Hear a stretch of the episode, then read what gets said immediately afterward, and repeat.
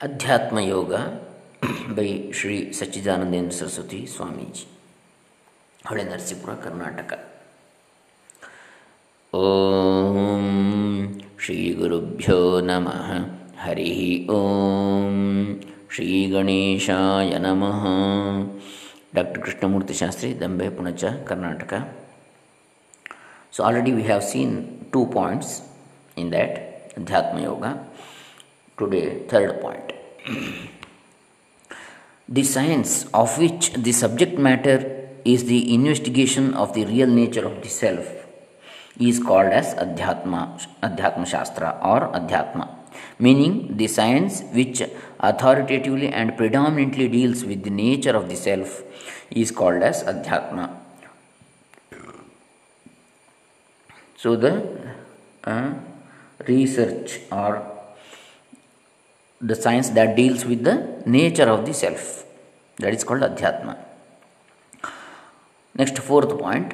From this standpoint, anatomy and physiology are the earliest or the first group of sciences involved in starting the inquiry about the body, which is identified by all creatures as I am. Body is identified by all the creatures as I am. I am that means the body only. Mm. All are feeling that, identifying. After these, the sciences about the various organs of speech and the sense organs are the second group. Thereafter, psychology, the science which investigates the various functions of the mind and their consequences, etc., is utilized. This is the third group so also the intellect, buddhi or vijnana, and its aspects like momentary functioning, etc., are investigated in Buddhism. This is the fourth group. At least, uh, at last, not least, the Upanishads determine the real nature of the self, which transcends the I sense or the ego on the firm ground, firm ground of universal or intuitional experience and by means of investigating it with a comprehensive vision of life, here the investigations about the self culminate in the final intuition and there will be no residue of the duality such as the investigator the investigated and the investigation. Pramatra prameya and pramana. Fifth point. So, the teachings of the Upanishads about the true nature of the self is the only science of Adhyatma in the real sense and not the other four groups mentioned above. Hence, Adhyat, that is, four groups means uh, the anatomy, physiology, mm, and uh,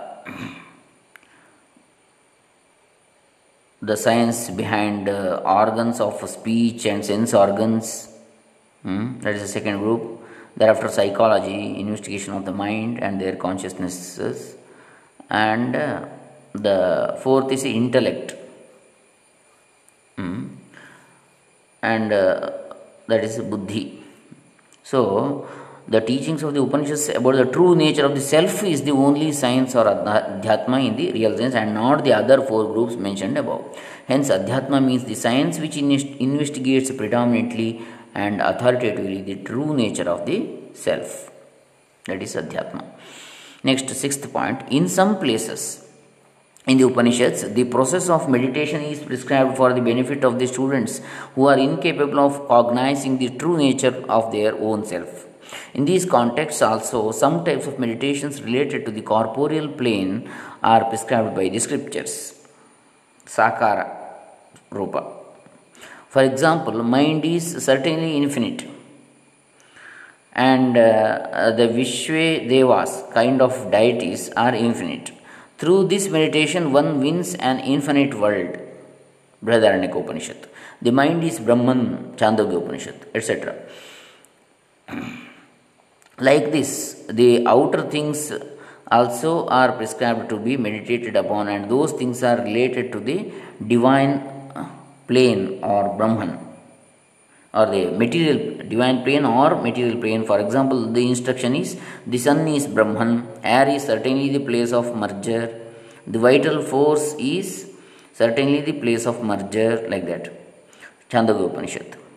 To distinguish the meditations on things of the divine plane and to lay stress on the things related to the corporeal plane, the Shruti starts to say that then is the instruction through analogy in the context of the individual self. This known fact that the mind seems to go to it Brahman and the fact that it Brahman is repeatedly remembered through the mind, as also thought that the mind has with regard to Brahman.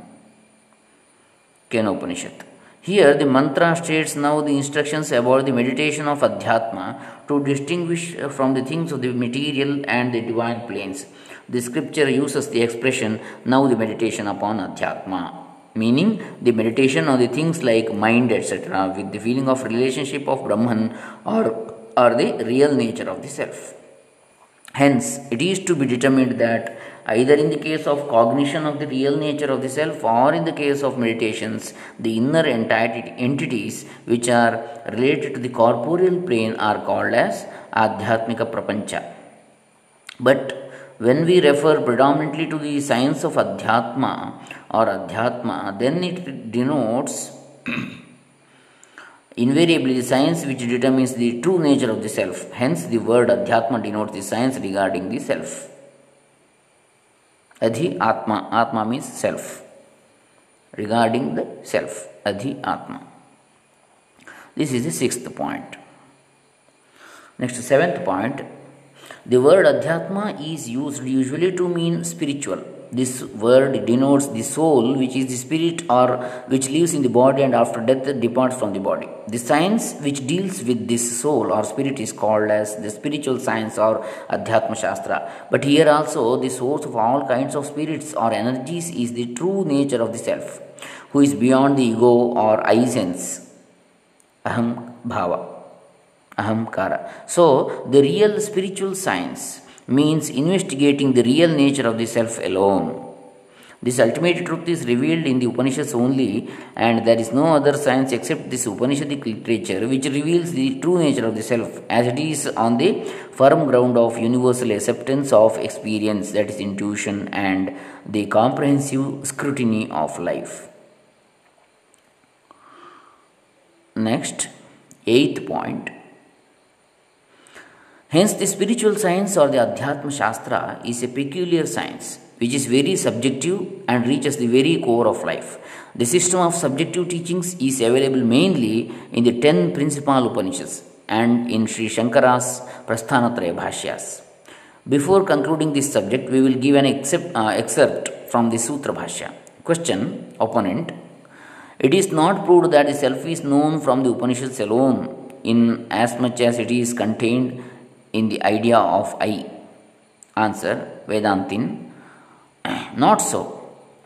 For this has been refuted by saying that the self is the witness of that idea, leaving aside the erroneous knowledge of the self as the agent of actions as contained in the idea of I, the real self who is the witness of ideas idea of I which exists in all creatures who is without any difference of degrees and who is one unchanging, eternal, and all pervasive con- consciousness, such as uh, such a self is not known as the self or uh, of all by anyone in the section of the Vedas dealing with virtuous deeds or in the scriptures of the logicians.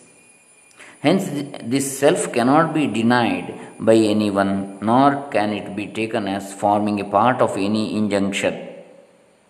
And because it is the self of all, it is beyond all rejection and acceptance.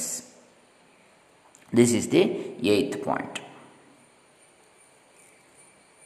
Ninth point the results of meditations like transcendental meditation of Mahesh Yogi or the occult practices of Raja Yoga etc. And all such practices which accrue in due course, like miracles of Shakti Patha, transferring power from one person to another person, etc., are called as spiritual benefits.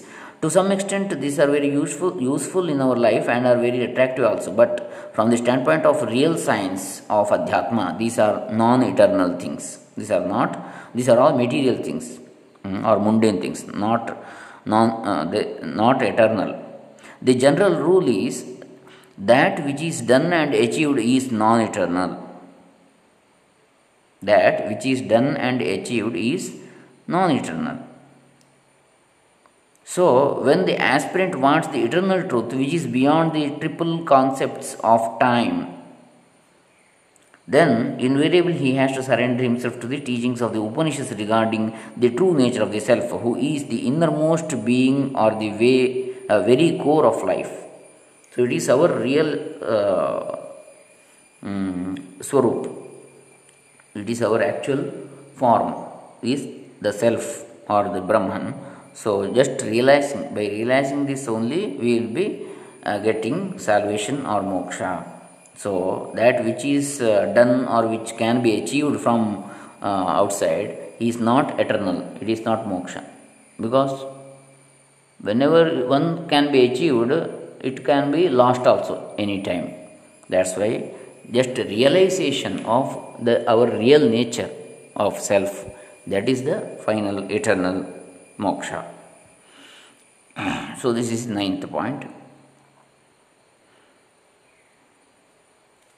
I think from the 10th point onwards we will see in the next session. Thank you.